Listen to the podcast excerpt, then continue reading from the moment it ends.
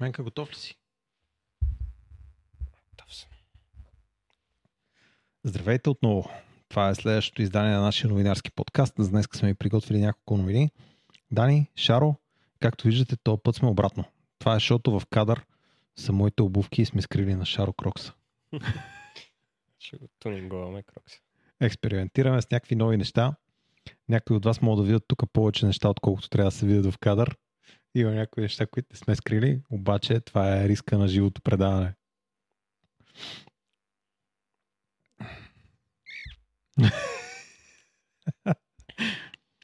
така, за днес новините започват с нещо, което ти се случи тази седмица. Да, че вече забравих колко неща ми се случиха тази седмица, едва вторник. Добре, почни от миналата, ако искаш. Мина цяла седмица. Почнахме с Шаро да разграждаме една батерия и да а. правим една батерия за каравана и с него прекарваме повече време заедно. Доста е забавен целият процес, научаваме страшно много в него и си играеме и е... Имаме си работа там. Като я направим, да, като я направим, ще ви кажем какво се е случило. Много яко се получава, много се забавляваме с много е пипкаво цялото нещо и много неща има да се измислят, обаче Шаро тук конструира, прави, печатаме, имаме хора за принтери. Нещо страшно. Нямаме биели, трябва да тунингуваме електроните. Миналата седмица също излезе доклада на Тесла за това колко са продали в последното Q, т.е. разбира и във второто Q. Видя ли цифрите? То те си казаха, че така ще стане. Те си казаха, че така ще стане и то се получи. Тесла за предишното Q са успяли да, продадат, да произведат и да доставят повече от 466 хиляди автомобила. Това значи, че те продължават да правят все по-големи и все по-големи и все по-успешни доставки всяко следващо Q. Въпреки, че се говореше, че има отлив, че по-малко се търсят електромобили, че Тесла има непродадени коли и всякакви други такива неща. Истината е, че Тесла продължават да продават доста сериозно. Имат 15 000 непродадени Tesla Model 3 и Tesla Model Y. И това, което виждате тук е около 200 бройки непродадени Tesla Model S и Tesla Model X. Като цяло общо някъде около, колко ще дойдат това, 7000 бройки, които не са, да, 7000 бройки, които не са продадени. Така че ако се интересувате от коли, които са налични, сега е момента да търсите коли. Е, въпросът е колко от тях са в Европа. Е, колкото там са в Европа. Че май повечето са. Тук си извадили числото 888 000 коли продадени за първата половина на годината. Очаква се втората половина на годината Тесла да успеят да доставят повече от първата. Тоест е много възможно до края на годината да успеят да направят близко до 2 милиона коли, които са доставили тази година. Ма казах, че ще направят милиони 300 хиляди. Малко, малко надвишават това, което са предвидели да направят.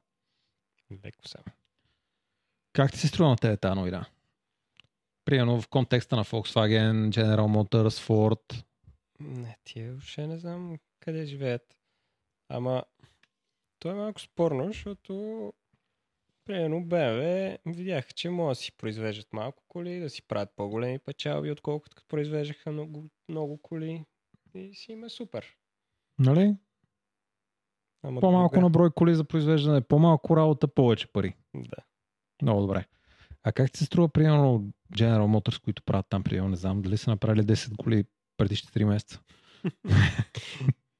Това са хамарите ли кое са? Еми, примерно. Да, е. Те свикнали едно време с хамара, че там го продаха на военните и другите само. А, и сега чакат, чакат да звънат военните за електрически не, хамар. Не, чудат точно как се работи това да продаваш на пазарен принцип. Той Чичо Арни, мисля, че взе два и оттам нататък други клиенти. Има двама-трима ютубъри, които ги взеха и ги щупиха в първите две седмици. Не, те поръчки имат, ама производство нещо нямат. Ако махнем етапа на страна, 466 000 автомобила за 3 месеца или 888 000 автомобила, което е малко под милион автомобила за първата половин година и близко до 2 милиона автомобила проектирани до края на годината. Това са страшно много бройки за компания, която как да го наречем, сега изгрява. Последните 2-3 години се успя да си организира производството. Преди това беше компания, която имаше наистина малко продажби. Или поне такъв е моят прочит. Да, бе, те доскоро не правиха кола. Да, Правиха електрическо задвижване някакси да се мести по пътя. да. А сега успяват да правят почти 1 милион автомобила на половин година или 2 милиона на, на година. Което е много сериозно. Хората почват си ги харесват. Да, Защото еса, дет карам в момента, е 10 пъти по-кола от предишния ес. Не, че ония много съм го карал, да кажем, че сумарно имам 500 км с предишното поколение. И то няма никакво. Като почнеш от седалки, волани, интериори, лайснички, прозорци, всеки други такива работи, и какво става, къде дадеш газ? Тук даваш газ и колата си е там, нали? Къде ти кажеш, тя е там. С предишното поколение там Луда Крис, Ревиан, не знам си какво последния затвори вратата. Даваш газ и две ленти не ти стигат, нали, да оцелиш пътя. Тя тръгва да един див на там, другия на не знам си къде е тракшена, се намесва, някакви страшни работи се случват там. Тук няма нищо общо. да, между другото, как ти се струва поведението на твоята кола сега вече, като си я покарал някакво време? Еми, още всеки ден си откривам някакви различни неща за нея, защото тя се кара много различно. Нали? Първо центъра на тежестта е долу, в сравнение с всякаква друга кола и момента в който губи сцепление е много различна спрямо друга кола. Тая кола губи сцепление, ама някак си го губи а, без да усещаш боди а, накланяне на копето. И като идва сцеплението, не усещаш нещо, което в седалката е така да те хване, а то идва... Бе, някакси много е странно как губи и идва сцепление. Също, нали, че има много регенерация и мога да загубиш сцепление от връщане на гъста, вместо отдаване на гъста, което в нормална кола не се е случва, освен ако нямаш някакъв супер рейсинг диференциал, който заключва... Да, или ако не направиш много сериозен дауншифт, примерно две предавки надолу. Е, да, ама имаш двигател. Е, да, тогава имаш оверрев. И, да. Абе, различно е, защото там пак го имаш за много малко време. Тук тя регенерацията си продължава. Да. Там оборотите се свършват в един момент и толкова. Или идва сцепление, или изчезва, или... Бе, не е същото, различно е.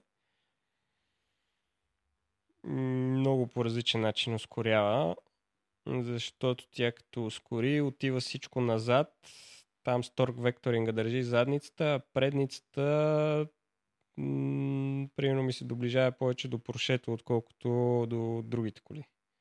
Защото при Поршето всичко тежи отзад. И като му дадеш много газ, ако не натиснеш обратно с спирачка нали, предницата, не може да завиеш. Не става. И тук е горе-долу същото, въпреки че предните гуми нали, въртат там и те нещо. Но е в завоя, като ти дадеш газ, тя завива с задницата, а не с предницата, което е много странно усещане. Не от волан, ти си дал волана, обаче даваш и газ, тя тръгва леко да изпуска, ама ти коригираш нещо с волана, ама то не кореспондира с това, какво прави колата като корекция. Ами с педала на газта, давайки и връщайки, я завиваш. Абе, супер странно е. Ще говорим ли за Токио? Токио, то си е постоянно там, си ходим до него. Да, ти беше минал. По-скоро преди 2-3 дни беше в Токио. И какво беше? Някакво Порше беше се появило на пистата? Е, да, там. Е, то с поршетата е много тегаво, защото повечето хора не ги карат. Само, примерно, този го настигнах по правата. Покарахме по правата. Той реши, че няма да ме състезава по правата. Не знам какво реши да е. Пусна ме, минах пред него и го видях, нали, аз както завивам към завод, го видях той как се засилва да ме настигне, нали. Това, тая технология ти е по-слаба колата, нали, и така се прави по принцип. Като искаш Да някой дойдеш му с разлика. Кажеш, идваш с разлика, така че другия докато ускори, нали, защото примерно другия, той отпред е с 100 км, ти идваш 180 отзад, той колко и да ускори, нали. Ама той не е чел, че ти си с е, голямото турбо. Да, той не... Не, бе, това, там и завой, то е страшно, нали, аз завоите Завой кофти, познавам И... Те случват се такива, по... то, Но- това няколко пъти се е случило всеки коли. Това, което се опитвам да извада от ситуацията на тази писта е, че колата има доста сцепление. има много сцепление на задницата, което е много странно, за ако си свикнал с други коли. Примерно аз като съм карал Поршето ми е много идентично. Защото тя в предницата няма чак толкова много сцепление, но има много сцепление в задницата, която обаче завива. So, някак си завива колата с торг векторинга. Ти усещаш, че нямаш сцепление отпред и очакваш, е сега почне да изпускаш завоя, а ти не го изпускаш. Ти си го завиваш. А усещаш, че нямаш във волана сцепление. Звучи много страшно. Много е странно. да, Нали, някакси... не мога да си го представя, но звучи много странно. Да, преминеш завой и ти влизаш вътре с повече скорост, отколкото този завой се завива. Усещаш как предницата няма сцепление, обаче ти си в траекторията. Но уме- ако върнеш гъста в този момент, защото то това ти казва инстинкта, нали, че трябва да върнеш малко, и колата почва да изпуска завоя. В момента, в който дадеш, тя почва да завива. Помниш ли Топ Гир имаха един епизод, не помня за коя кола беше, дали не беше за Пагани Зонда или за нещо подобно. И в епизода се казваше, че ако тръгнеш да взимаш този завой с а, 100, ще го изпуснеш, но ако тръгнеш с 160, ще го вземеш, защото аеродинамиката беше Е, ма работи. там е от аеродинамиката. Та Да. при тебе е подобно, само че с педала на гъста. Само, че да, от торг векторинга, не от аеродинамиката. Тая кола, тя си е downforce, не знам има ли още. Мисля, има някакъв, но сигурно са гонили да няма много драг коефициент. Определено тя е на 1.21 е твоята кола. Mm-hmm. За да я сравниме, примерно с Богати Широн, той е на 0.35, мисля. А, Ама Богати Широн... Широн, 0.35 си правено крило свалено качване и дъра-дъра. В момента, в който го пуснеш на спорт и тръгнеш да завиваш, спойлера се отворила е така и си на 0.71. да, сигурно. Та, там е... 0.36 го дават на Широна, но не пише какво се случва в другите режими. Да. Не, аз знам на rs на Поршето. Спойлера ми мърда 2 см задния му ръб. Намерих го. 0.35 до 0.59. Е, почти оцелих. Да. На Поршето задния ръб на спойлера ръчно се регулира. На, на моето мърда 2 см нагоре-надолу от Мгм. най-прибрано на отворено. И на Серес на прата това е там дигаш примерно 220. М, Горе-долу около 7-8 км разлика е за 2 см. А на Широна като направя така и... Е, то си му трябва. Еми, не са, то там вече Друга тема. Това е кола, дете направена за това. Тя не е направена да отидеш до морето с нея. Понеже Дизи пуснаха един клип с Широн вчера или днеска, не знам. Супер спорт. На Ваню са снимали колата. Аз как говоря за него, все едно сме първи приятели. Но той е доста известен. Собственик на Биомет. Да, да. Та снимали са... Давно я снимах тако. Снимаха стария, сега го е сменил с. Супер спорт. И оттам разбрах тия неща, понеже каквото и да си говорим, Широна е кола, която чисто инженерно страшно много ме интересува. Е, там са открити. Не, не открити, ама са вкарани неща, които няма как да ги вкараш в кола, която ще я продаваш Да, много бройки. да. Еми един от едишените е на 5 милиона евро. Да. Няма че. Да продължим натам. Следващата новина от тази седмица е появи се едно софтуерен апдейт, който аз още нямам, но тук там се появяват хора, които казват, че вече го имат, което значи съвсем скоро ще се появи за всички. И интересните неща, които се появяват в този апдейт са примерно Charge on Solar. Когато имате Powerwall и имате вързани към него, примерно, батерии или дори да нямате вързани батерии, можете вече да програмирате колата да зарежда, когато е най-силен добива от соларната енергия. То мисля, че Тесла не предлагат вариант Powerwall без батерии. И аз мисля, че не предлагат Powerwall без батерии. В камера View вече могат да се гледат няколко камери едновременно. И тези, които до сега не, е въобще не, не е можело да се гледат. Ти от колонките. Така ли? Виж, това не го знаех. Еми така пишеше някъде, където аз го четох. Тук в тази новина поне не го пише. Но това ще бъде яко. Ако ги има и тях, хем, че не ги виждам тук в скриншота. Това са си камерите, които и в момента ги има. Но ако ги от... Скриншот, както е да е, не е нито едната, нито другата камера, защото... да. Да. ще има вече индикация, че приближавате отбивката, на която трябва да излезете и по, по-добре ще бъде репрезентирано, че наистина наближавате и всеки момент ще излизате. Вече можете да използвате Bluetooth контролер в новия апдейт. Примерно контролерите, които са за PlayStation 5, вече могат да се ползват в колата. Автоматичните фарове, там не знам точно какво ще се случи, но доколкото разбирам, като пусте чистачките, ще се включат и фаровете, защото сега в момента, като пусте чистачките, то вали, обаче не се включват фаровете. Истината е, че като се смрачи, се пускат, като е светло и вали, не се пускаха. Не са ми липсвали до сега, но сега вече ще се появат. Има малки промени в Spotify, които още не знаем какви са, аз поне не съм ги виждал. И някаква нова игра. И тук там някакви малки апдейтчета, които са се появили за по... да е по-удобно да се използват апликациите в колата. Нямам търпение да дойде новия апдейт. Едно от ключовите неща, които Tesla има спрямо много от другите производители е, че голяма част от системите в колата, говориме процентно, примерно при Tesla, ако в момента са 70% с идея да станат 100 в следващите няколко модела, или по-скоро в следващото поколение и следващите няколко години, при повечето производители системите, които интегрират те сами са маргинални като процент, примерно да кажем 10%.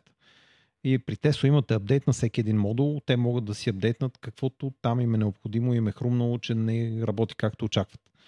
И това е едно от нещата, които правят колата жива.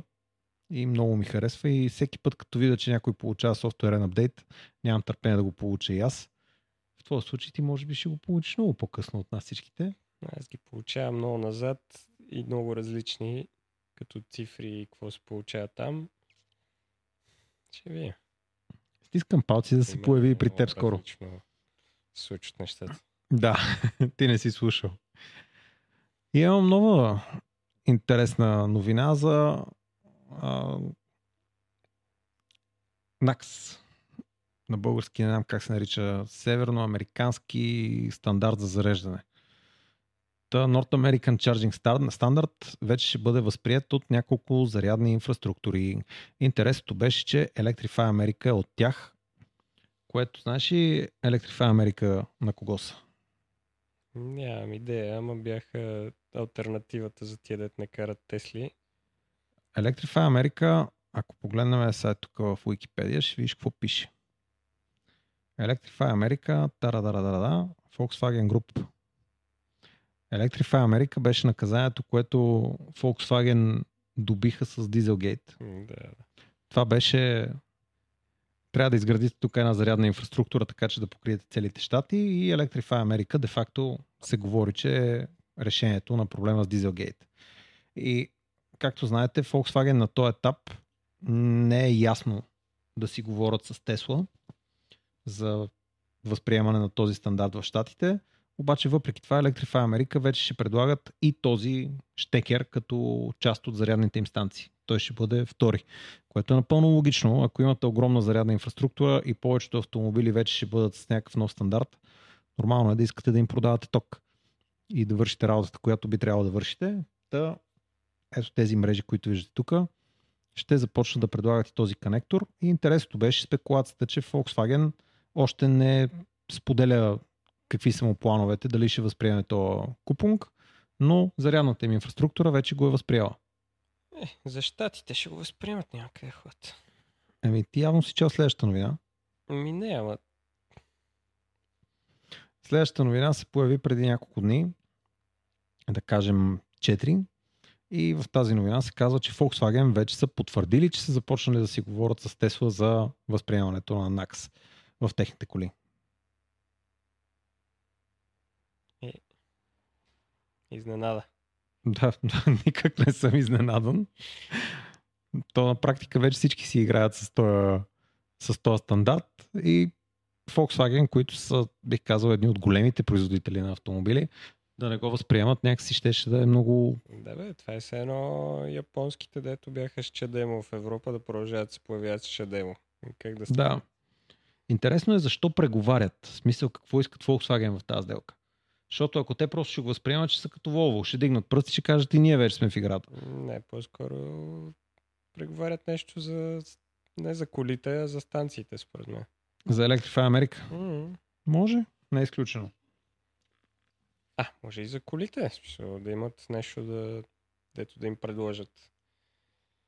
Ама то какво да им предлагат, като те Примерно, отвориха е, патента да е безплатен.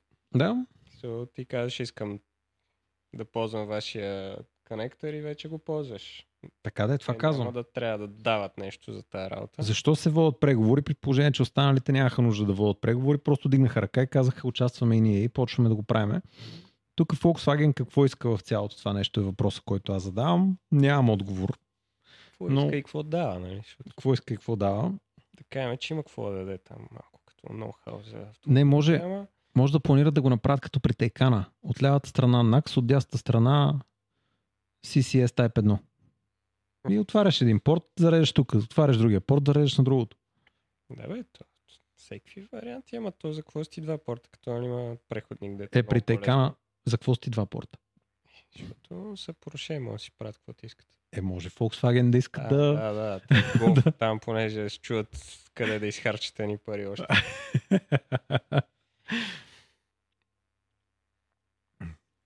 Следващата новина си я пратил ти. Разкажи ми какво се случва с този рекорд, който виждаме тук. И това е първата електрическа кола, която е кола. Добре, да, на базата на кола, която пада под 10 минути на Pikes Peak. Това е примерно, не знам, 10-то, не знам, 12-то, 13-то време overall, а, общо класиране. Има там разни други електрически квазимодута, да се появяват. Първо, защото в класа си са втори, мисля, в електрическия клас, защото за сега има електрически клас, няма кое какво е. Така, И първото е едно нещо, дето е извънземно. Volkswagen IDR, който е направил да кажем 8 минути, 3 секунди под 8 минути, което е Да. Да, говориме за много сериозна кола. След това имаме на Ама То 11. го е направило някога си. Той го е направил, да, 2018 Да, година. защото това на Pikes Peak 2018 е а, лятото, есента, вечерта, на другия ден това е друга писта. Там не е, той на ринга не е така, ама това, че си направил 10 минути ЕСА на Pikes Peak, това нищо не означава за следващия път. Да, Там е, единия път има сняг, на другия път има слънце, парчета от асфалта са други. Абе, нищо общо няма.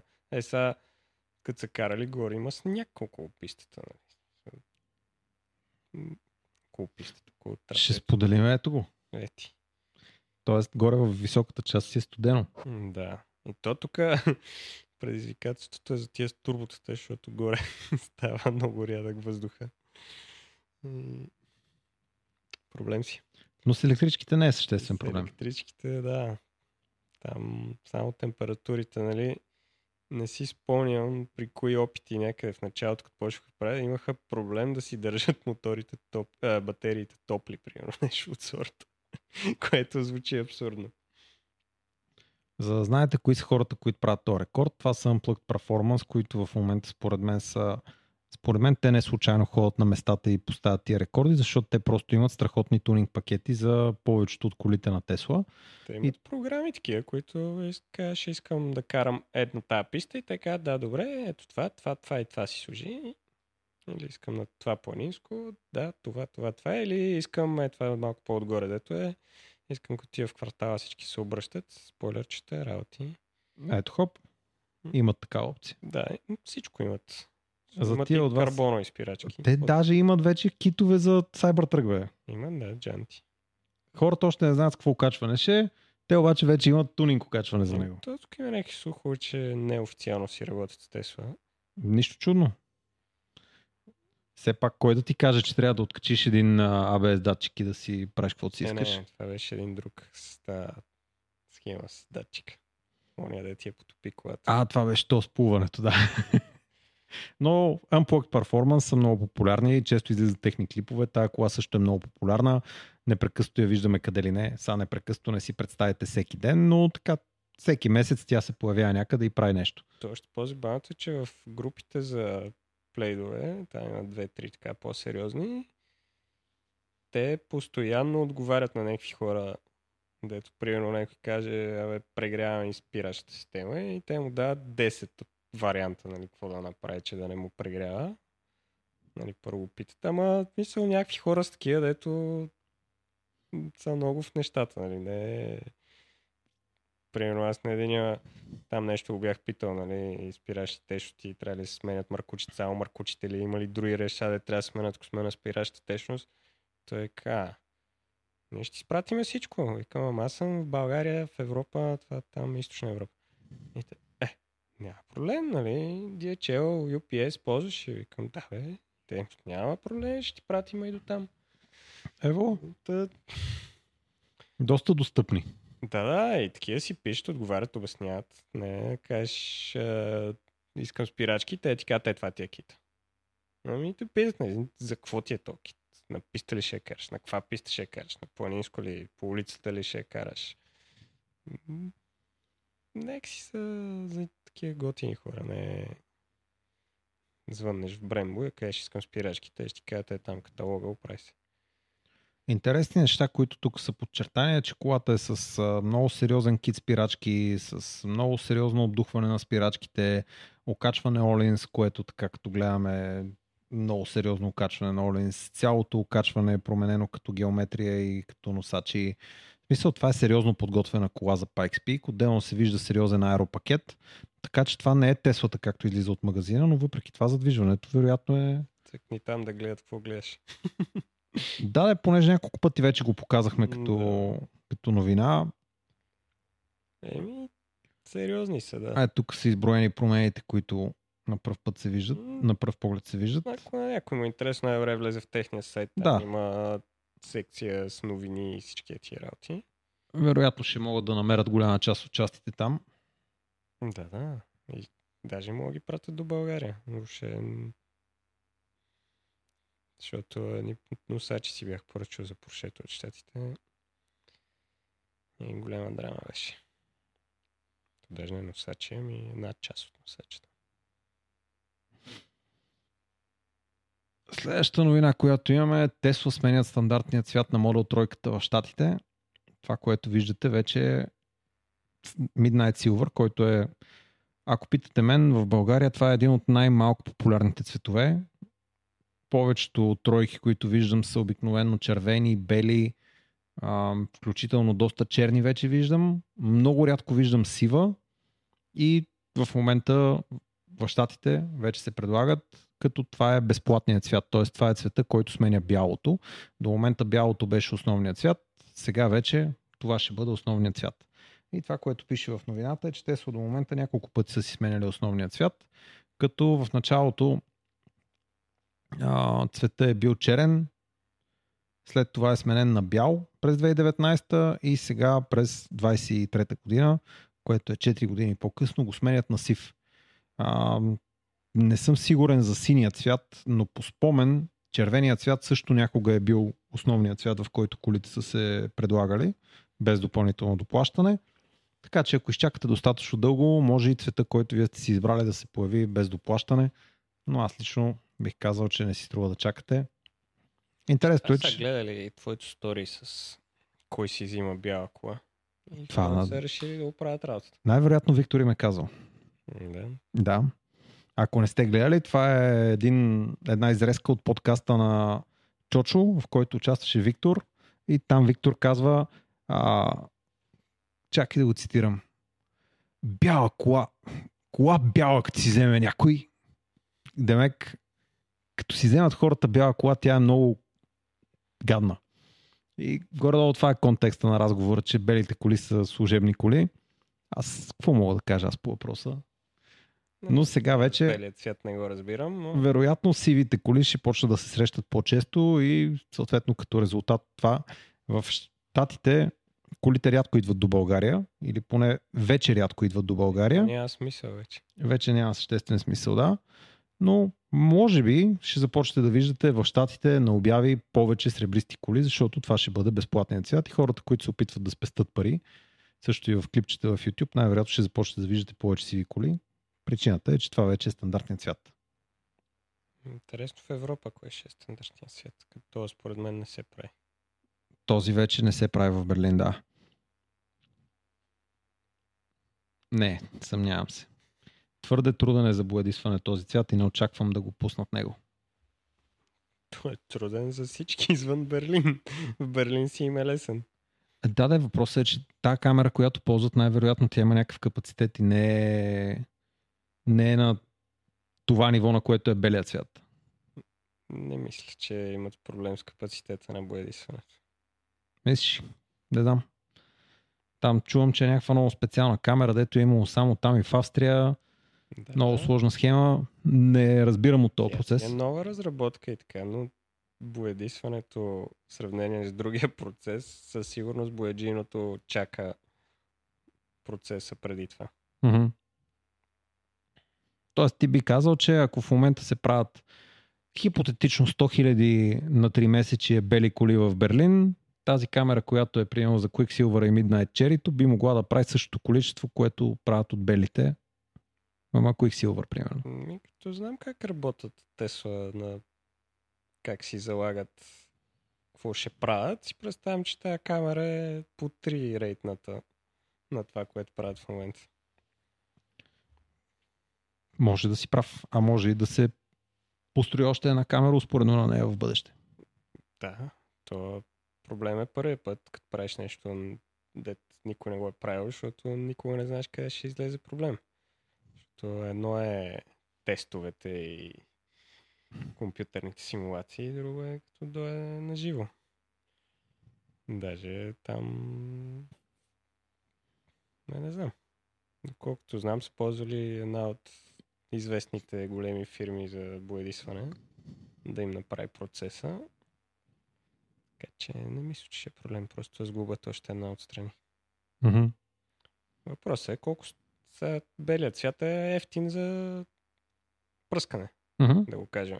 Самата боя е по-ефтина, отколкото Midnight Cherry със сигурност. Е, да. Червеното е от скъпите цветове. Червеното, доколкото знам, е един от най-скъпите пигменти. Оранжевия е най-скъпия.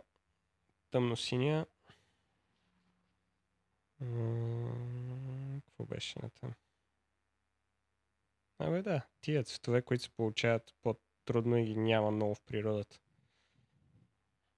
Тъмносин, оранжев. Е, да. Няма че. Следващата новина за тази седмица е Тесла пуснаха един клип, който ще остана на вас да си изгледате, но тук в общи линии обясняват принципите, които са използвали при проек- проектирането на Tesla Model Y. И те обясняват, че те не са искали просто да направят една кола, а са искали да направят SUV, който да може да бъде абсолютно всичко, което е необходимо да бъде един SUV и в същото това време да бъде супер приятен и интересен за каране и да бъде базиран на принципите на Тесла, обаче в същото това време, ако от Tesla Model 3 очаквате да влиза по-агресивно в завоите, от Tesla Model Y очаквате да има по-добро поведение в офроуд. И това, което показват тук на този клип е как е направена системата за офроуд и за прехвърляне на въртящия момент между леви и десни гуми, защото това е кола с два отворени диференциала и въпреки това има завидно добро 4x4. От нещата, които съм преживял с нея до момента, колата се справя прекрасно в ситуациите, които съм имал нужда от 4x4, дори без да влизам в офроуд режима, а с офроуд режима действително е много различна кола. Не съм правил някакви задълбочени тестове, щяхте да видите ако бяхме правили тестове, но в някакъв момент сигурно ще ги направим тия тестове. И се оказва, че начина по който са подходили за тази кола не е просто са струпали една тройка и се е направили малко по-голяма, ами са започнали с проучване. Какво е необходимо за да имате един SUV, какво прави един SUV добър SUV, колко багажно пространство, по какъв начин е организирано. Нали, цялото нещо е започнато от начало, за да се разработи колата и след това е направено с голяма част от частите на Tesla Model 3. Разбира се, че така ще кажат, бихте казали вие, но от друга страна аз мога да ви кажа, че наистина Model Y и Model 3 са страшно различни коли и Model Y е наистина много добре проектирана кола за задачите, които има един такъв SUV. Наричам го SUV, основно да си возите семейството, да ви е широко, да ви е удобно, да е различна стойката вътре в него, да е по-просторно, да... Всичките тия неща са коренно различни от Tesla Model 3. В същото това време а, начина по който работи 4x4 то е сходен, но поведението на колата е различно. Tesla Model 3 е по-толерантна към ам, хлъзване, докато Model Y е по-малко толерантна към хлъзване. И такива разни малки детайли, които наистина явно идват от, от тялото, в което е имплементирано това нещо, които евала на Тесла. И натам този клип продължава с технология, за която Шаро може да ви каже малко повече. Ами, това са така наречените кастинги, които правят, които всички ще отидат там в един момент. И тук се обяснява как са, защото сложното е кастинги се правят много години, но не с алуминий. Защото алуминия е много капризен към химичните процеси, които се извършват. Алуминия не е еднороден метал, т.е. сплав. Важно е какви са тия сплави, как се нагряват, как се, как се миксират всички тия работи. Съответно, Тесла си правят собствена алуминий. Да, това казва и той в този клип, че те си правят собствена сплав, за да не им се налага след това да правят ам, как се нарича heat treatment от температурна обработка на алуминиевия детайл след като е излят. Да, то се прави обикновено, защото по този начин изчистваш разни химични процеси вътре, които не си имал контрол над тях, защото просто не знаеш какво има в алуминия. Защото ти имаш някаква формула, ама тя всеки един елемент има някакъв допуск и ти като имаш примерно образно казано 5 елемента с 5 допуска, това са милиони комбинации. Отделно, това са сертификатите. Някой като ти каже, нали, че та ламаринка е с сертификат еди кой си. Тоест, това е алуминий еди кой си. Това е пълна глупост.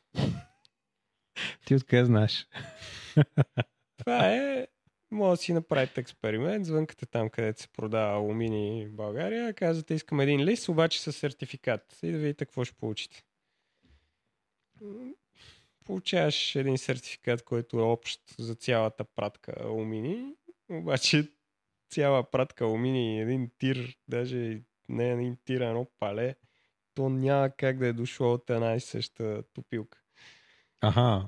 Съответно, то сертификат, отделно ти гледаш, имаш лисова марина, си купуваш сега и гледаш някакъв сертификат, който е с дата, когато са направили опитите, тестовете. То се вади, примерно там не еди колко си часа, се вади малко от материала, гледа се какъв е, ама дали това е то материал, да ти си взел. Тоест тук е много ключово, че те сами си правят материала. Да, защото така те си имат една рецепта, следят си я, и си правят това. Не фабрика, да сега прави то мини, после то, после они, ама изчистили ли са съда, не са ли го изчистили, внимавали ли са температурата, другата ли е. Тоест, когато те си направят материала, могат да махнат една цяла обработка на този детал след това, което спестява много енергия. Ти че махат обработката, ама тя тази обработка пак трябва да я контролираш по някакъв начин и пак не си сигурен. И какво като направиш тази обработка и се окаже, че примерно 5000 детайла са дефектни то става доста по-сложно. Не ми да. Ни... Това е като да си говорихме мили път, как Порше 3 години не са разбрали, че там едни ламаринки не са заварени. Това беше абсурдно и между другото някой ни беше коригирал, че са 4 години, а не 3. Не, ние май две казваме в тези 3. Бе, да, нещо е, такова. Много... Бе, една година повече. Да. Та много впечатляващо е действително, че явно това, че са си направили сами материала, ако си спомняте, имаше един майтап. То не е майтап, то е като виц, че добрите програмисти сами си правят чиповете и след това си програмират за тях. Тук тази кола са почнали да я правят от, от нулата и имат неща, които никой друг на този етап няма. И затова им се е получила толкова добра и затова и това е най-продаваната кола в света. Действително, Теслата е кола с много компромиси. Има много неща, които не са перфектни, защото все едно Тесла не знаят как се правят. Нали? Друго е да си BMW и да си ги правя много пъти, но пък като кола с това, което са направили в нея е прекрасна и на много хора им допада. И виждате тук, показват ви как се товари, как се връзват неща отгоре на нея, как се теглят каравани, което съм пробвал и лично. И колата се справя. Нали? Отива на места, на които искате да отидете с семейството си и действително Model Y е страхотна кола. И тук в две минути всъщност са направили едно маркетингово клипче, в което да, да ви разкажат накратко защо са. Другото, което правят е, че нали, с цялата тази технология, която е, сега ще си прати силиция за батериите. Не, някой да им обяснява, бе, няма го, не знам си какво си, не е чист, не е обогатен как трябва. също се направи с алуминия. И изведнъж имате такъв марш, печалба, а другите имат е такъв. И като искат нещо да направят, тия се чудят какво да направят, намаляват там производства, обявяват, че има COVID и всеки глупости, а тия викат, еми, добре. Да, и тук субсидията е Дай изчезнала. 2000 долара. Намаляваме цената. А, днеска няма да е бяла, ще е сива. и съответно, те са тук се майтапех днеска, това не знам. Имаш, имаме ли го за какво се случва в Англия? Чакай да видя какво се случва в Англия. Ми, че няма да има коли с десен влан. А, имаме го бе, как да го няма? Чакай секунда. То ние го засегнахме още Ето го. давна, че нали, в Австралия няма да има SX и ти казах, че просто с десен волан и няма да ги имаш, защото Да. не си заслужава да произвеждаш толкова малко бройки, а ти да направиш кастинг с десен волан, той си е различен кастинг. То не е просто волана от другата страна. Та, новината гласи, Тесла няма да продава Tesla Model S и Tesla Model X на пазарите, които са Австралия, Сингапур и Тайланд. Това е било взето като решение, обаче от сега са решили, че дори и по-големия пазар, който е Обединеното кралство, вече няма да има коли с десен волан. И това е скандално, защото освен, че няма да има коли с десен волан и те са канцелирали поръчките на страшно много хора, тия, които все пак искат да ги запазат, получават е този инструмент, който е А, То, то майтапа тръгва, че нали, ама ние си искаме коли, защото Тесла много си е хубава и тега ми хубаво, купете си сляп волан и си ги карайте. Да, Те, ама то не може, не може да си платиме на магистралата, защото нали, спираме тук и онова е и там. Нещото. Не, то е там, грешка вдясно. И решението е тази пръчка, щипка, децата имат такова нещо с една ръчичка и си играят, нали? И щяло да върви с Теслите, за да можеш да си вземеш билетчето за паркинга, за магистралата и така. Та, Ами- кой производител може да си играе, да, си- произвежда пръчки? позволи да си прави такъв мащ, мащ, майтап с, с хората, които ще му купуват Да. колата. И да я кръсти Reacher.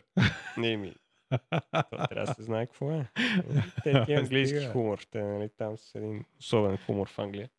да, и ето човека тук се протяга да си вземе билетче. Еми, напълно нормално, какво? Иска да кара Tesla Model S, хоп, има си пръчка и си. Значи това ми напомня Илонката вече е на нивото на Чичо Стив преди, да знам, 10 години. Айде, 10, ама Да. Да, повече от 10 всъщност. Някъде около 2009 е било Само това. да той е много по-нагъл. Много по-нагъл. Значи като излезе iPhone 4 и той нали антените му бяха отстрани по корпуса. Мгм. И проблема беше, че като го хванеш по определен начин, е така като го хванеш и затваряш всичките антени и вече няма обхват. И какво каза Чичо Стив? Държите го грешно. То е ясно как да не го държат грешно. След това направиха корекция в 4S, разделиха антената по друг начин, така че да не можеш да ги хванеш всичките антени удобно и всичко беше наред. Обаче, Илонката, какво прави? Не можете да си вземете билетчето от другата страна. Ето ви пръчка, взимайте си. Да, е сега, нали, те са не спира, не знам си какво, не мога караме на ринга, не мога караме на си къде си. И той го вика, ами един трак пак тук, трак пакет, пистов пакет. А, 18 000 евро. И ти отваряш и гледаш примерно на BMW спирачките 20 000 евро. На Porsche спирачките 20 000 евро. На не знам си кой спирачките 20 000 евро. И тук имаш 18 000 евро. Джанти, гуми, спирачки. А, шенкели. Маркучи. Шенкелите са различни. Мгм. А, там Маркучи, дара, дара, всичките тия работи, настройка на окачването, друг софтуер. И викаше, добре, как ни е толкова скъпи па на то, с- м, как сметката, нали, какво става? Нали, не излиза сметката, ама като имаш е такъв марш. Може да си правиш каквото си искаш. Може да си правиш каквото си искаш. Нали. И сигурно тия и Брембо най-вероятно ги спикаят. Защото то трак пак, поне апаратите ги правят AP Racing. А това, нали, А те имаха договорки с Брембо назад в миналото. Брембо имаха тестова кола, която се оказва, че по някакъв начин е дошла в България, след като е била това кола на Брембо. То е много дълга схема, но надявам се, че в някакъв момент той човек, който не живее в България и е купил тази кола, ще дойде да си говорим тук на тема тази кола. Защото е било много интересна история как се купува така кола от Брембо. Да стигаме до тук, че Брембо са имали някакви договорки с Тесла, а всъщност... Спирачките са Брембо в Тесла. Да. И изведнъж трак пакет е Трак AP пакет е. AP. Аз много ми беше интересно какво ще направят със задния апарат, като той е вътре в шенкела. Как там ще сменят апарат? Еми как, сменят и шенкела. Което звучи супер нелогично за някакъв си пакет спирачки ти да имаш цял нов шенкел, което това е нова отливка, нови инженерни дни на симулации, защото носачите, нали? Да Илон Мъск. Да, и това Илон Мъск. струва по-малко, отколкото на другите производители, само дисковете. А тук с апарати и шенкели. Да, и джанти, които струват по 2000 евро. Еми, няма проблем. Няма проблем. Та, нагъл е А джанти идват ли с гуми? Да. Няма проблем. Те са трак гуми, които изведнъж откъде споих тия гуми. Появяват си се. Штатите са легални, в Европа тук малко е по-сложно това с гумите да са легални. В Штатите два канала там през да има нещо и вече е легална в половината. Не в половината, но в някои щати. Та, да, това с трак пакета беше много забавно. Тук всички ми наспамиха, ми пратиха, защото Миша, не знам си кой там, аз го Миша Кадърин, да. на ринга, нали, много я беше нахранил плада, ама сега заглавието е, да. че дължи извинения. И там някой, ако му е фен да му пише, че А той се Не. хранеше и за прегряване на батерии, и за не знам какъв фатик, и за моторите били прегрявани. Какво ли не беше, обаче сега не щеш ли с трак пакета, вече не прегрява. да, и кара, и вика, и явно живеем във времената, в които, защото аз така го изгледах, защото всички пращи ми и аз към добре беше, се пречупа го гледам този човек. И казва и живеем явно времената, в които качването вече може да се апдейтне с софтуера на апдейт, нали, да се оправи окачването. Ема и шенкелите са други, ама той не е разбрал. Е, Та подозирам, че и от шенкелите се получават разни подобрения. А той е много не го харесвам не защото нахрани Теслата, не го харесвам от преди това, защото всичките му клипове се са някаква драма. То няма значение BMW ли е, Audi ли е, Lamborghini ли е, какво ли е. Все е Винаги има една дирижирана топ гир драма, да. Да, все е някаква драма. Дето. Ето А, да, между другото. На всичко отгоре той кара с трак пакета, ама поне в Германия тия гуми не са законни и човека не си ги е купил. Или не си ги е монтирал. Защото... Чакай, какво става? Кавалче.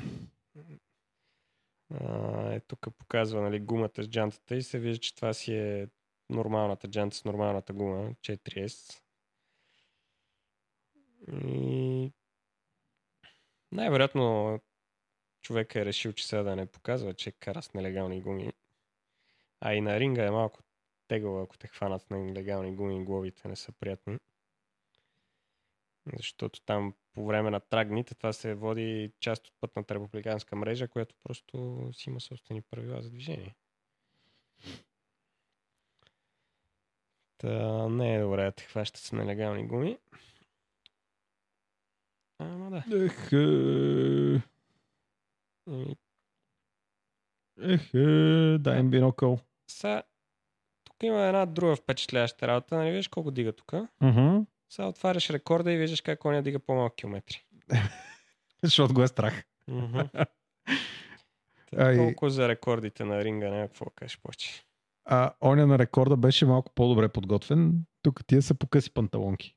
Тия с покъс панталонки с а, 4S гуми са, които са разликата с уния, дето ония да рекорда е Абе, космос разлика. Човека просто не е бързал докато Ама е да дал рекорда. това няма никакво значение за ускорението. Нали? Ама то там излезнаха едни клипове от неговата си, неговия си канал на то, дето Ти тогава ги рекорда. разказа тия, да. Та, това е рекорд на ринга. Мижия те лажеме положението. Та, който се интересува, ще изгледа този клип, ще чуе какво казва Миша по въпроса, който му е фен, който не му е фен.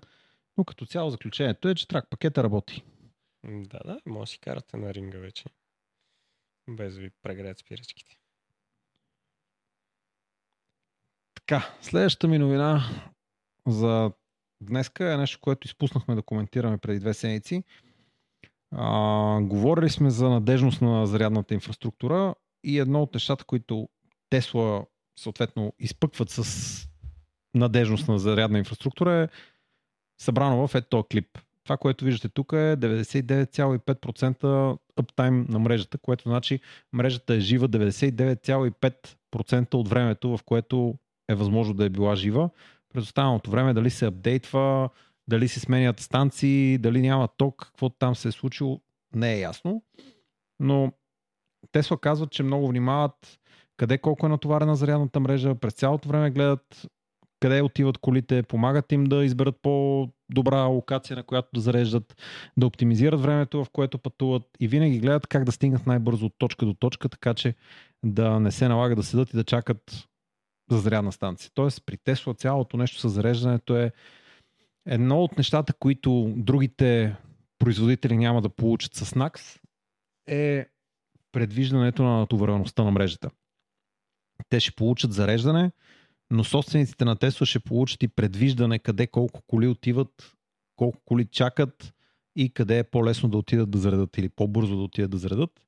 Така че собствениците на Тесла още имат някакво предимство пред всички останали, които ще зареждат на станциите на Тесла. Еми, може би Volkswagen това преговарят да си включат и техните мрежи, техните зарядни станции към Тесла мрежата, така че да се видят едни други. Защото това просто ще е един конектор. Ема, то е друг протокол. Е, да, да е. Те могат да си преговарят нещо как да се случи. Това ми изниква като какво да преговарят. И на мен ми се струва, че е възможно нещо такова да преговарят. Mm-hmm. Тоест, това, което различава Тесла от останалите, в момента останалите ще ползват протокола на CCS, а пък Тесла ще си ползват техния протокол.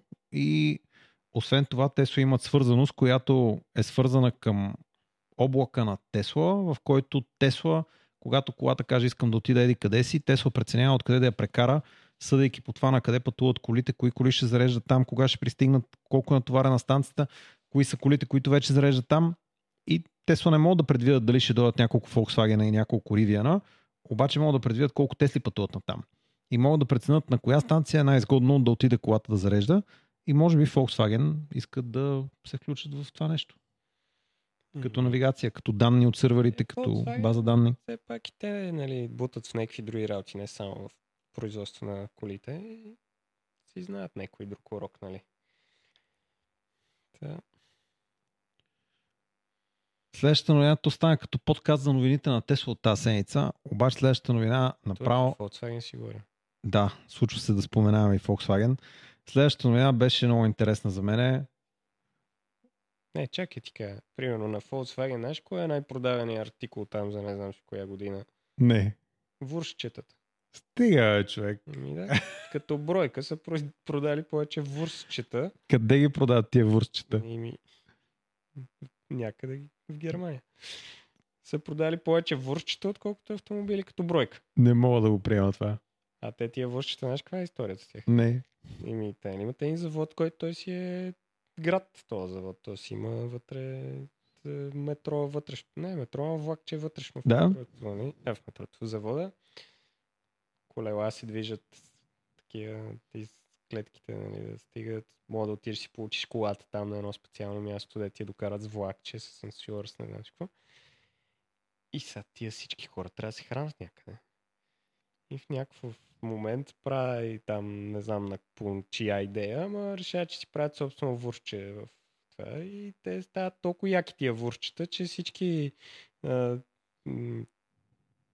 работници почват да искат да си взимат, да си изнасят, нали, не ги ядат само на обяд там и да си готвят да занесат на приятели дърдъра. Те в момент почват ги продават тия вурчета. И да, някаква година, не си помня коя, продават повече върчета, отколкото коли. И се оказа, че Volkswagen от автомобилна компания става месарски комбинат. Е, сега не знам колко печелят от тия вурчета, ама като бройка продадени. нали? Разби ме с вурчета, честно ти казвам. Не очаквах Volkswagen да са стигнали до вурчета. Да, да. Но-. Той от Top Gear, как беше, Ха, Ричард Хаман. Мгм. Той има един епизод там за Discovery, примерно, където се разхожда из този завод и там говори за тия вурчета. Следващата новина е много е така ексклюзивна за мен. Първо, не знам дали сме застъпвали вече новината, че е възможно Марк Зукербърг и Илон Мъск да влязат в бой един срещу друг, който ще бъде по правилата на, примерно, MMA бой. Като Марк Зукербърг тренира, Илонката не знаем е Яде бухтички. да, той яде там донати и в продължение на цялото това нещо, италианското правителство миналата седмица им предложи да направят този бой в Кол- Колизеума, което е някакъв връх, нали? Двамата титани да се съберат да се бият в Колизеума, това ще Аз бъде пак тук епично. В тази новина виждам просто нали, е, там Маркетинг. Е, един милиардер и от другата страна един милиардер. И по средата се е появил някакъв там, дето мисли за как града да привлече повече хора, защото ти представяш тия двамата, като се бият в Рим, Колко туризъм ще има в Рим? колко туризъм става въпрос, нали, да не говорим, че те и найем на Колизеум ще платят някаква безусловна цифра 100%. Ама колко хора ще се изсипат там, за да го гледат това нещо и те най-вероятно няма и да го гледат в Колизеума, ще го гледат някой екран някъде из града, обаче ще са били там. Според това, което виждам, Колизеума е събирал 55 000 човека, като максималният му капацитет е 150 000 човека. Да, и да кажем, че по улиците около Колизеума ще съберат още милион два. Нищо чудно. Изобщо Да. няма да се очуда. Да, да. Там. Обаче, мисълмани го бояме, кефи те тия хора, дето някой е фанал и се е сетил, ей, защо па да не им предложим да дойдат в Колизеума? Това ще е епично, нали? Едно, тук последния бой е бил между лъвове и осъдени. Не ти представяш си Илон Мъск как ще се яви на този бой. Аз затова много се заболях там, като пусна сторито, нали, с, каква песен ми дойде с нея, че нали, точно сме хляб и зрелища, нали, хората с това. Нали, Колизеум е бил това, нали, да- хляб и зрелища. Ще бъде епохално това нещо. Ако се случи действително, просто ще бъде... Нямам търпение да го гледам по телевизията. Че няма да отида до там, няма да отида. Да, да, да Обаче, ако стигнат до бой, това ще е деня, в който ако трябва ще си взема отпуска и ще се прибера да гледам този епохален бой. Е, да, ако е в Рим, ще ни е в някаква в час, дето тук ще е ден. Да. Да.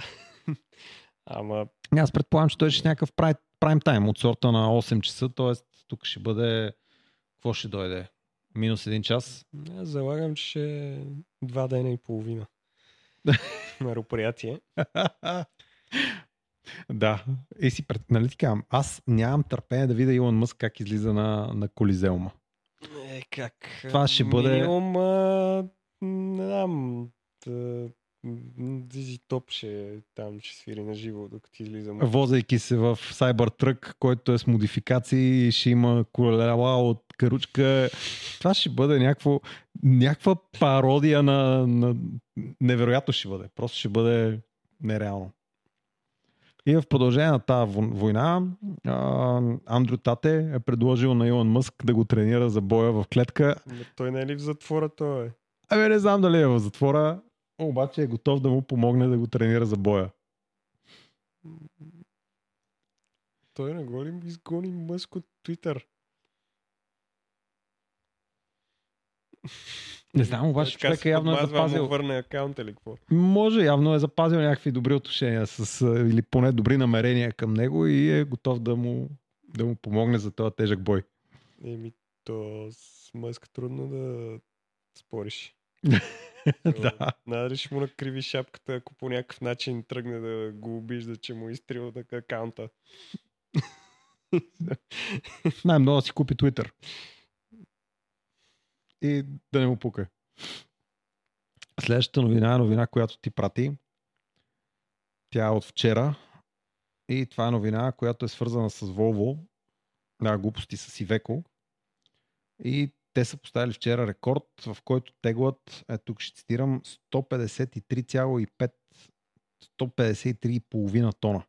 Само вижте как изглежда композицията, която теглат. Това е ето това малко бушче, което даже не е с 4 гуми отзад. Това е стандартно малко бушче за градски доставки.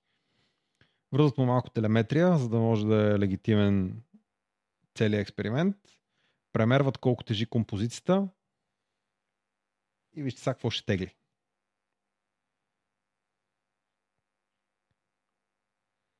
Едно голямо ивеко. Една пожарна. Един багер на ремарке. И още един камион за насипни товари.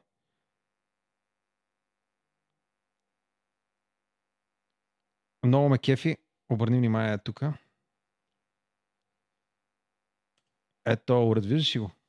Който показва тук в проценти силата. Интересно е, че силата стига до 100% и след това почва high power. Тоест, Еми. те имат сила над 100% сила. Е, имат си. А, да. Това е на Торето копчето там до Коросмос. Там му е нитрото. Там, е. то, то не е нитро там. Е. Значи много грозно изглежда този експеримент. Аз ти гледал си го, предполагам. Да. За мен изглежда страшно грозно. Значи само си представям, че в момента това моторче направо му се разказва играта, ама на тях изобщо им пука. Те си имат такива моторчета. Въпросът е да поставят рекорда. Аз съм впечатлен от колана, който не се взриви. Да, при този удар, нали? Опа, в хай пауъра. А този като го гледам, дето кара, сигурно ги тегли на ръка тия неща отзад. Да, напрегнате доста. Не, не, имам преди, че ми изглежда от тия, дето теглат самолети и неща. А, Не- може да е някакъв такъв, да. Нищо чудно. Са взели са го, ако случайно буса не ги изтегли да удари едно рамо. ги бутне малко. Да, не знам за какво точно им е този рекорд на Ивеко. Е да покажат, че мотора има 1 милион ньютон метра. Просто не е нужно да ги отключваме, нали? Ама можем, ако искате. Там не съм ли пуснал една новина за Тайкан? Имаме тази новина. Да. И Новината за кой ми Тайкан. я прати? Някой ми я прати. Еми, не знам кой ми я прати. Новината за Тайкан е тук. който ми е пратил, ще се познае. И с него си говоря и викам, че това според мен не е, че Тайкан ще му сложат 15 000 ньютон метра или колко беха там. 5200 ньютон метра. 5200 ньютон метра, защото това закланя няма никакъв смисъл. Тя няма да върви повече. Тя просто ще буксува повече, нали? Няма да се ускорява по-бързо от това, което може да сложи като сцепление. А най-вероятно това ще се появи в нещо камион, влак, някакви е такива. Не, влак не, ама в камион, нали? И разни такива неща, които им трябва много нютони и конете не са важни. Охлаждането се осигурява от пропан и масло, които текат директно върху медните намотки. Да, което пак в колата няма нужда, защото тя се движи със скорост, нали? Да, но ако имаш един камион, който товари 50, 60, 100, 200, 300, 500 тона, Като не от миналия път. да, тогава ти трябва двигател, който може да се охлажда с ниска скорост, има много ньютон метри, за да може да тръгне да движи товара. Аз искам да знам кой направи полоските. Аз залагам, че този мотор няма се слага на полоски, ама добре. Еми явно са го сложили в този тайкан и тайкана Ема- би почна да чупи вратове. Ама той тайкана няма как да щупи полоската, откъде ще му дойде сцеплението. Ага. Да, разбирам какво казваш. Добре, приемам. Та, нали? Сега ако го стартират 300 пъти, сигурно ще я взриви полоската, ама те не са го правили. Отделно то, ако му пуснат 5000 ньютона от нула, той няма да се премести един сантиметър. Той няма да се премести. той ще избуксува там, ще гръмне гумите и толкова. Нали? Та, то мотор, по не знам, сложи си го в тайкана, за да направят новина, според мен. И според мен А това нещо ще го видим някъде другаде. Да, има смисъл от него. разработка на ZF. ZF са доста сериозни. В момента 8 степената им скорост на котия HP8, мисля, че се води. Тя е във всичко. Всякъде. Да. да. И в пикапа я имам даже, и в BMW-то, и в какво ли не, в каквото сетите, има я. Шанса да имате модерен автомобил автоматик без 8 степенната скорост на котия на ZF е малък. Това обикновено са Mercedes или някой, който нещо е сбъркал. Да, или Ford с 10 степен. Да, някакви такива изключителни случаи, но като цяло ZF е изключително голям концерн, който помага на автомобилната индустрия с какви ли не разработки. Този мотор вероятно ще се появи съвсем скоро. Го пише в статията, че 26-та ще се появи в а, официално представяне и серийни разработки базиране на този мотор, което е супер. Тоест, все повече апликации на ток ще започнем да виждаме, но действително Тайкан по-скоро ZF имат добра връзка с Porsche и затова са базирали разработката на... По-скоро са имплементирали в един Тайкан. Това е нещото, в което мога да е най-бързото. Сега на Тесла трудно да го сложат. Нали, няма да са навити много да нещо да си показват. И то друго няма, дето да е на това ниво. Нали, сега там навера това, това сега не мога в навера това го сложат. Те там си продават техните си мотори. И така. Искам да отворя две картинки. Те с пикапите ме гледах. Аз пикапите не сме я пускали. Не сме ли? Не, но ще я пуснем сега след малко, само да минем през още няколко новини. А примерно да си говорим Нютони и коне, нали, колите, там лафа е, че нали, конете продават колата, а Нютоните я карат да върви. Ама това е за колите, а за тия стезателните, там конете в вис- високите скорости си трябват коне. И другата забава, нали, каква е разликата между Нютон метри и коне, знаеш? За стената ли? Да. Разкажи го. Еми, конете са с каква скорост ще удариш стената. Нютон метрите са каква дупка ще пробиеш в нея. Нали? Къде, колко ще я преместиш? Колко от стената ще отнесеш с тебе. Тоест, това, което хората най-често преживяват, когато дадеме газ, по-скоро са въртящия момент и ньютон метрите, а пък конете са свързани с топ, топ спида, с максималната скорост. Да, защото там нагоре вече, освен просто да преместиш едно тегло от тук тук, се явява челно съпротивление, въздух, вятър, съпротивление на гумите, настилка. бе. Следващата новина за тази седмица 72% от енергията потребяна в Португалия през първото Q на годината, т.е. първото три месече на годината, са от възобновяеми източници. Няма да влизам в детайли, само ще ви кажа, че такива новини много ме радват и смятам, че тия проценти ще стават все по-големи, не само за държавите, в които има големи количества слънчева енергия или вятър или каквото и да е там, ами в повечето държави по света. Така че съвсем скоро и тук ще видим сериозни ръстове на възобновяемите източници. Сега в Испания върви един проект, в който перките в морето, Uh-huh. сеш в Холандия горе, имат перки, които са в морето и набучкани там, защото там нали, бриза върви нон-стоп, отделно не пречат на никой. Е, да, бе, ама тия долу са и много дълбоки бреговете и трудно да избиеш фундамент до долу. То не, че не може, ама е много скъпо. Нали? Няма. А и отделно вълните и много ще го бият. Та там ще правят перки, които ще плават. Uh-huh. Там Супер. Право не си го представям. Ама гледах го проекта. То е Колкото таен. повече, толкова повече. Таен проект. Ама имах.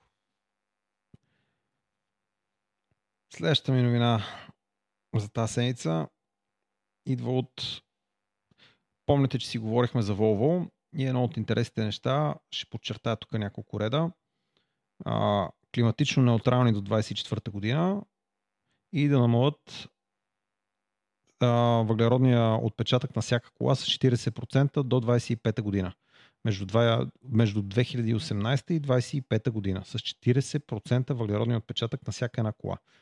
И това са нещата, които Volvo планира да направи, защото иска да бъде устойчива компания, която да се грижи за децата ни в бъдеще. Нали, до сега са се грижили за безопасност, сега искат да се грижат и за замърсяването. И за да видите какво правят Volvo по този повод. Днес излезе една интересна новина от 4 юли. Volvo Cars, което е разделението на Volvo, занимаващо се с автомобили, не това с камиони, е направило така, че да премине на възобновяеми горива. Подчертавам, възобновяеми горива. Разбирайте биогорива или каквито и да са там други видове горива. За целия си океански транспорт. Искат да намалят емисиите с 84%, като тук има нали, доста детали как това ще се случи. Като цяло приемете, че Volvo иска целият им транспорт в океана да премине на възобновяеми горива. Това са горива, които идват от различни биоисточници. И на някои места те в случая ще колаборират с Майерск. Момент само да цитирам. Той метана си е биоразград... А, био... Възобновяем между другото. Кравите си пръскат. да, ама не пръскат в тръба. не е много удобно. Сметищата също си отделят метанче. Ще работят в разработката на това нещо. Ще работят с Майерск, Диби Шенкер и Куне Нагел, доколкото мога да ги прочита правилно. Куне Нагел са транспортна фирма. Не? Така, с тези три компании ще работят, за да могат да постигнат 84% намаляване на а, въглеродни, въглеродните емисии в транспорта през океанския си транспорт, което вероятно са голям процент от емисиите в разработката на една кола и транспорта на една кола до там, къде ще бъде продадена, което е част от тези 40%, които преди малко цитирах. И интересното е, че а, те казват, че техните партньори, тези три компании, не винаги ще могат да направят така, че конкретния кораб, върху който се транспортира техния товар, да бъде с това гориво, защото на някои места по света просто няма наличност на това гориво, но те ще се уверят, че аналогичен товар в същата компания ще бъде транспортиран с това гориво за тяхна сметка. Добре. Вярвам ви. Те казват, ние ще похарчиме. Ако до сега сме харчили 10 милиона тона гориво, сега ще купим 10 милиона тона възобновяемо гориво и ще го дадем на компаниите да го ползват както там е необходимо, за да се води, че всичките наши емисии са такива. И ще оправят така. Да. Е, това е. Но като цяло харесва ми на къде тръгват Volvo. Значи само като видях, че Shell пресушават морето в Холандия, за да си правят завод за биогориво и викам, хм, чакам една, две, три години да почнат някакви неща да се движат сериозно на биогориво. Ето го. Едно от тия неща е тук. Е, да. Сигурен съм, че не им дреме дали Гошо ще си кара голфа на биогориво Шел точно. Да. Там при кораба само докато завърти вала и вече иска повече гориво, да. колко България за един месец. Да. Пускам ви тук едно клипче от Инстаграм. Това е един Opel Rocks, който е много готино направен. Аз го пуснах, Шаро каза това е скакалец. Обаче, действително, страшно много ми харесва.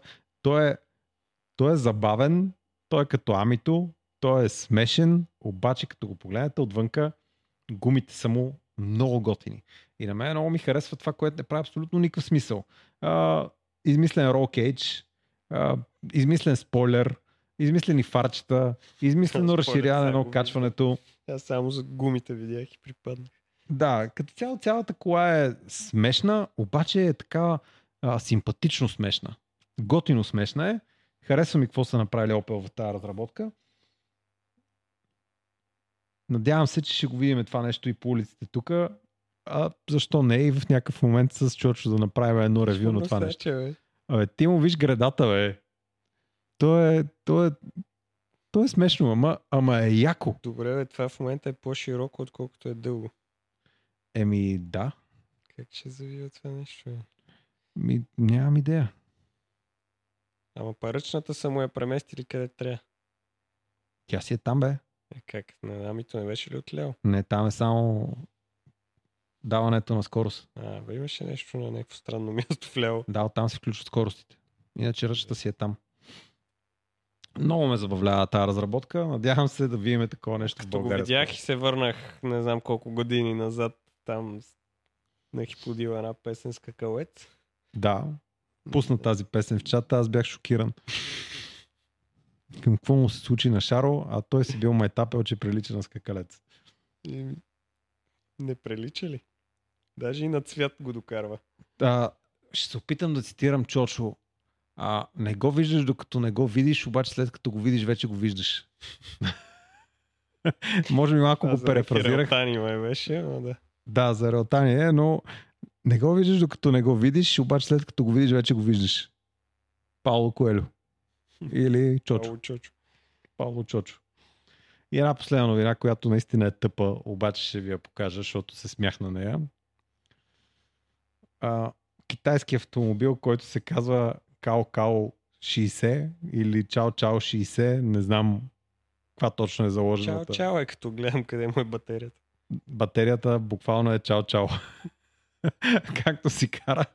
Батерията се е демонтирала. Вероятно това е копирано от автомобилите на NIO, за да могат лесно да се сменят батерии и изхъбява се батерията, слагаш новата. Лошото е, че тук не е имплементиран втория пункт от станцията да му монтират нова. Просто първата, която е била в колата, отпаднала и на 20 на метра колата е спряла, което е което е просто, не знам. А, и клип има даже. Има някакъв клип, да.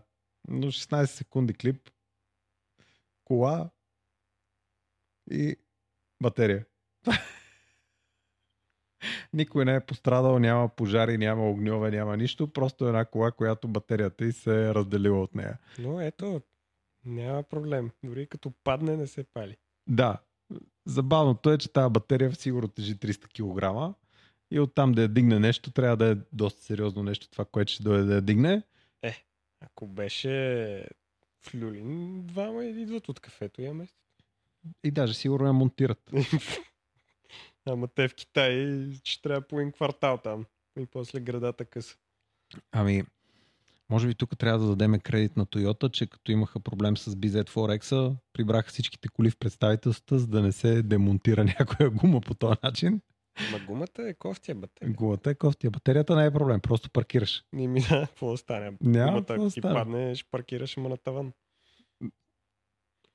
Може би допускам, че е възможно лесно да се крадат такива батерии в бъдеще от такива автомобили, като Да, DPF-и. Ма те китайците не могат да я мръднат, така че как да?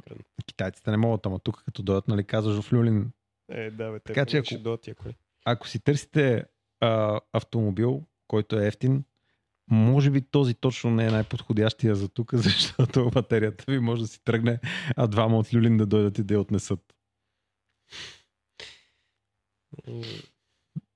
Да, да. Това беше всичко за 50 днес. Кила. Нещо друго сещаш се от тази седмица, което трябва да допълним? Не Не, знам. нищо не се сещаш. Това беше. Това беше всичко от нас за тази седмица. Благодаря ви, че прекарахте още малко време с нас.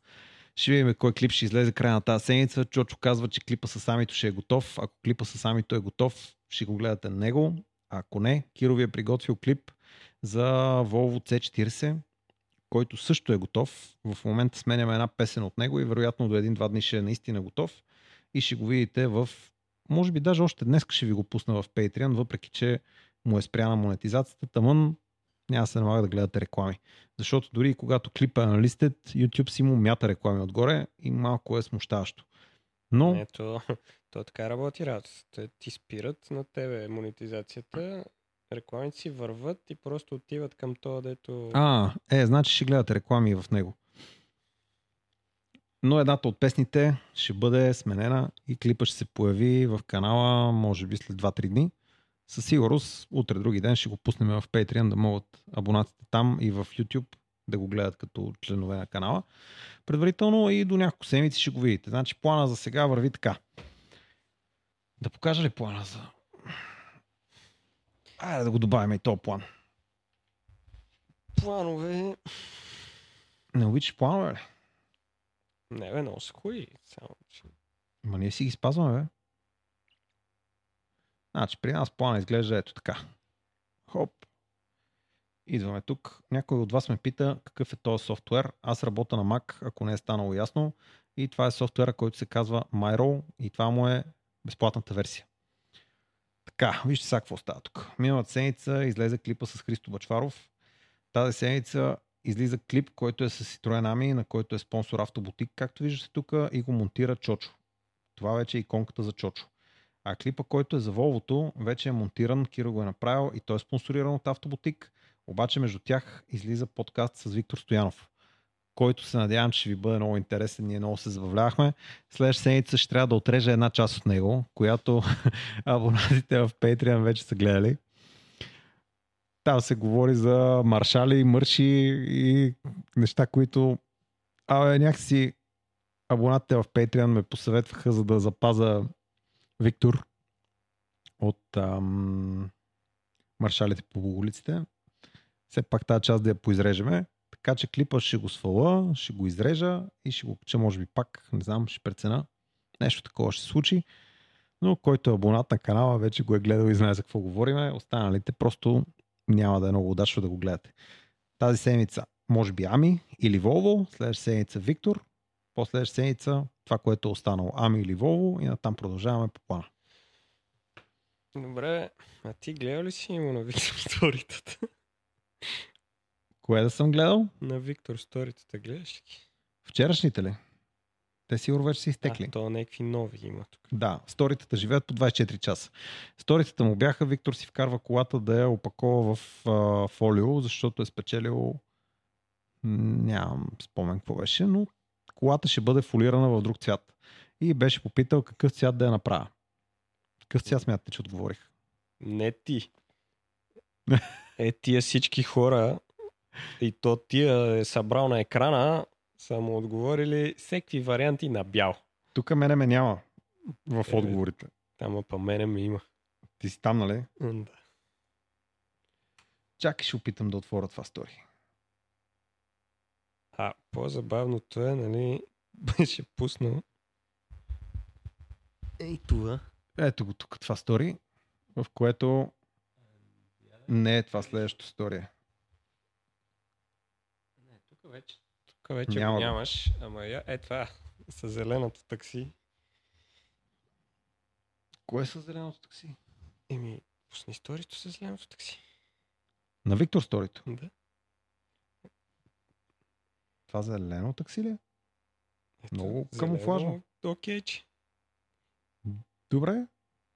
И аз се забавлявах, викам, това е някаква копарка, подминава и че е зелено и такси скъпо ще излезе. А, не, не, ти не си разбрал. Има даже една много интересна история с Тойота. Тойота купуват, сега тук ще изложа колко точно е цифрата, ама примерно, ще кажа примерно 5 а, Приуса, които са хибриди и трябва да бъдат боядисани зелени, защото колите, които са хибриди или електромобили, според българското законодателство, когато са таксита, са зелени. Какъв цвят смяташ, че ги поръчва Тойота за таксита? Конкретно. Жълти. Продаваеми ли са според тебе? Жълти приуси. Да. Ми, не знам, аз познавам един човек, който кара приус. Да. Неговия бял. Да. Да. И единствения, на... това е Дули. И единствения приус, който съм виждал, на който не му висят броните, огледалата или нещо там да виси от колата. Аз Да. Сега път си представи, че са поръчани примерно 5 броя приуси, които е трябвало да бъдат зелени, обаче някой не ги е специфицирал правилно, не е прочел наредбата и ги е поръчал жълти за таксита. Тоест, те никога няма да се продадат за целта, за която са, защото ще бъде твърде скъпо да бъдат пребоядисани, а някакси е твърде тъпо да караш жълт приус. И Toyota си ги имат. Ако някой от вас много държи да кара жълт приус, че ще намеря начин Ако да ви ми свържа. трябваше приус, щях си, аз си карах жълто БМВ, така че какъв проблем. Между другото, ако сте на около 18-20, Да карат приус. няма значение. Значи трябва ти жълта кола. И минайте така по Кремове. Аз карах жълта кола. Имал съм Ма- само един случай, в който ми махна. Да, При мен влизаха в купето. Мисля, то няма задни врати и пак влизаха вътре. и моето нямаше задни врати. Имах само един случай, в който една баба отвори вратата и каза, карай за някъде си. И аз си казах, заповядайте. И тя в същия този момент се усети, че това не е такси. Така се притеснява. Си казах, че няма никакъв проблем да се качи, ще я закарам докъдето иска. Но жената вече беше толкова притеснена, че напусна. Да, ме ми се случва няколко пъти. Не знам, ще М, просто не кълвеше. нещо, но... Не съм симпатичен като, Не, бе, като ти бяха сини шофьор. джантите. И това е вярно. И сини и черни бяха по едно време. Може би това е ключово. Ако имате жълта кола и не искате да, да ви мислят за такси, сини джанти явно решават проблема. Да, ма пък ако сте на около 18-20, до- да ви мислят за такси, интересно е. Интересно е. Това беше всичко от нашия подкаст за днес. Ако не сте абонирани и сте изтърпяли този целият подкаст, абонирайте се. Предстоят още много подкасти. Продължаваме да трупаме ревюта. Имаме заснет материал някъде до към края на август, а предстоят още много неща, които ще снимаме.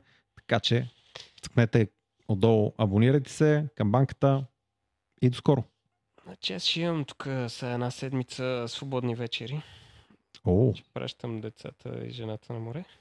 това ще го приема като покана, така ли? Та, може да заснеме нещо с нещото. Ще видим Аз в точно това- в коя част на канала ще е. Само да кажа, че аз не съм се возил в този по начина, по който вие си представяте да се возим в този така че чакам повикване. Той да ни си пази за ревюто. Да му е пресно впечатлението. Не бих казал. Просто като го взехме валеше. Е, валеше да му работеше нищо и...